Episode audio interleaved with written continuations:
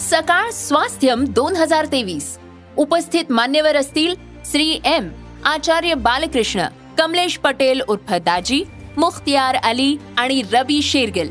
व्याख्यान परिसंवाद चर्चासत्र कार्यशाळा प्रदर्शन सायकल रॅली संगीतमय उपक्रमांचा महोत्सव. या शिका आणि आरोग्यदायी आयुष्याची अनुभूती घ्या. सकाळ स्वास्थ्यम दोन हजार तेवीस ला अवश्य उपस्थित रहा. दिनांक एक दोन आणि तीन डिसेंबर दोन हजार तेवीस पंडित पाम कर्वेनगर पुणे. निशुल्क नोंदणीसाठी आत्ताच W W W dot global Swasthyam dot com या वेबसाईटला भेट द्या. सकाळ स्वास्थ्यम दोन हजार तेवीस.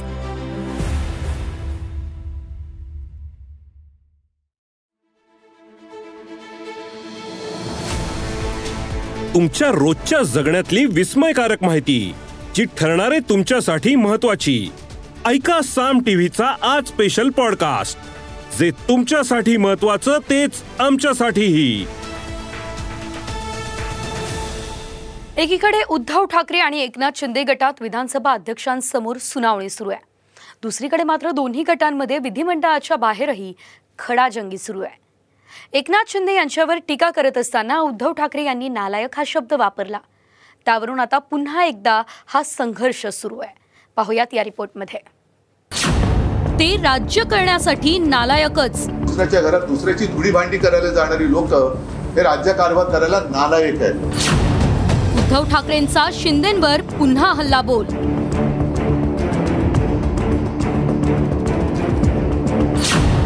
नालायकवरून ठाकरे शिंदे गटात सामना.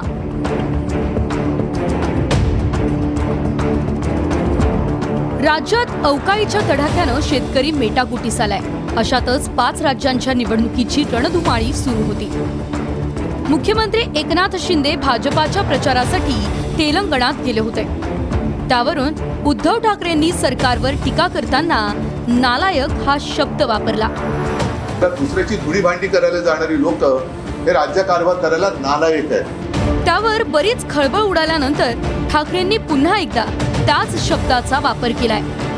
आणि यावरून ठाकरे शिंदे गटात खडाजंगी सुरू झाली आहे आपले मुख्यमंत्री आणि उपमुख्यमंत्री राज्यामध्ये नव्हते.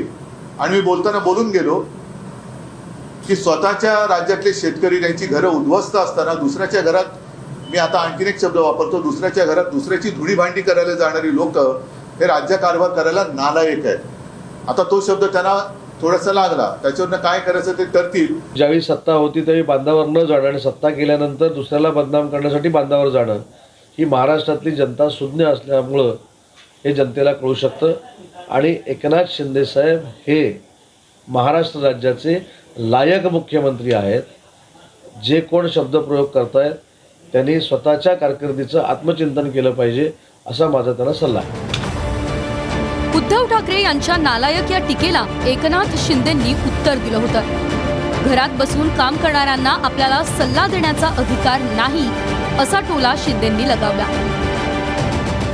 आज माझ्या राज्यातला शेतकरी संकटात असताना गारपीट अवकाळीच्या संकटात असताना जो माणूस स्वतःच्या घराची काळजी न करता बेपरवाईने दुसऱ्या पक्षाच्या प्रचारासाठी दुसऱ्या राज्यात जातो असा माणूस देश राज्याचा कारभार करायला नालायक आहे आणि अशा माणसाने सत्तेवर राहण्याचा त्याला अधिकार नाही आहे स्वतःचं घर न सांभाळता दुसऱ्याच्या घरामध्ये डोकावणारे हे भुरटे हे राज्याला न्याय देऊ शकत नाही आहेत हे संस्कृती बाळासाहेबांचे विसरलेत बाळासाहेबांची शिकवण विसरलेत आणि त्यांना त्यांच्या पायाखालची वाळू सरकली आहे. आणि त्यामुळे ब त्यांचा एक कल्ली कार्यक्रम आहे आरोप करणं. खालच्या पातळीवर जी भाषा वापरणं हे आमच्या संस्कृतीमध्ये नाही. जे घरात बसून काम करत होते फेसबुक लाईव्हवरून काम करत होते त्यांनी माझ्यासारख्या मुख्यमंत्री कार्यकर्त्याला अशा प्रकारचं शिकवण देणं शिकवणं हे मला वाटतं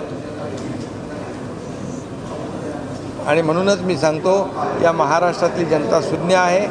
त्यांच्या बाबतीमध्ये खुद्द शरद पवार साहेबांनी देखील आपल्या पुस्तकामध्ये कार्यपद्धतीबद्दल लिहिलेलं आहे. त्यामुळे मी जास्त बोलू इच्छित नाही. तर बोलताना संस्कार सांभाळले पाहिजेत असा सल्ला भाजपाचे प्रदेश अध्यक्ष चंद्रशेखर बावनकुळे यांनी दिला. कुणीही कोणत्याही पक्षाच्या नेत्यांनी भाजपसहित सर्वच पक्षाच्या नेत्यांनी संस्कार सांभाळून बोललं पाहिजे. कुणालाही वाईट बोलून आणि इतकी खालच्या पद्धतीची टीका टिप्पणी करून या महाराष्ट्राच्या जनतेला दुखवणे. गलिच्छ भाषेत बोलणारे महाराष्ट्राचा मान खाली आणणारे महाराष्ट्राच्या जनतेला न पटणारं वक्तव्य कुणी करू नये असं मला वाटतं. काही महिन्यांपूर्वी उद्धव ठाकरेंनी फडणवीस हे नागपूरला लागलेलं कलंक आहे असं वक्तव्य केलं होतं. त्यावर ठाकरेंना मानसोपचाराची गरज असल्याचा पलटवार देवेंद्र फडणवीस यांनी केला होता. गद्दार पन्नास खोके बाप चोरला असा हल्ला बोल उद्धव ठाकरे शिंदे गटावर नेहमी करत असतात.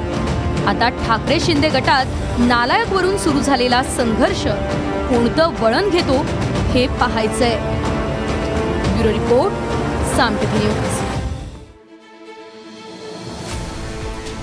या एपिसोड मधून मिळालेली माहिती कशी वाटली हे आम्हाला कमेंट्समध्ये नक्की कळवा. आणि रोज ऐका बिंचपॉट वर किंवा तुमच्या आवडत्या पॉडकास्ट प्लॅटफॉर्मवर साम टीव्ही आज स्पेशल पॉडकास्ट आणि हो आम्ही यूट्यूबवर पण साम टीव्ही या नावानं आहोत. तिथे आम्हाला नक्की लाईक आणि सबस्क्राईब करा.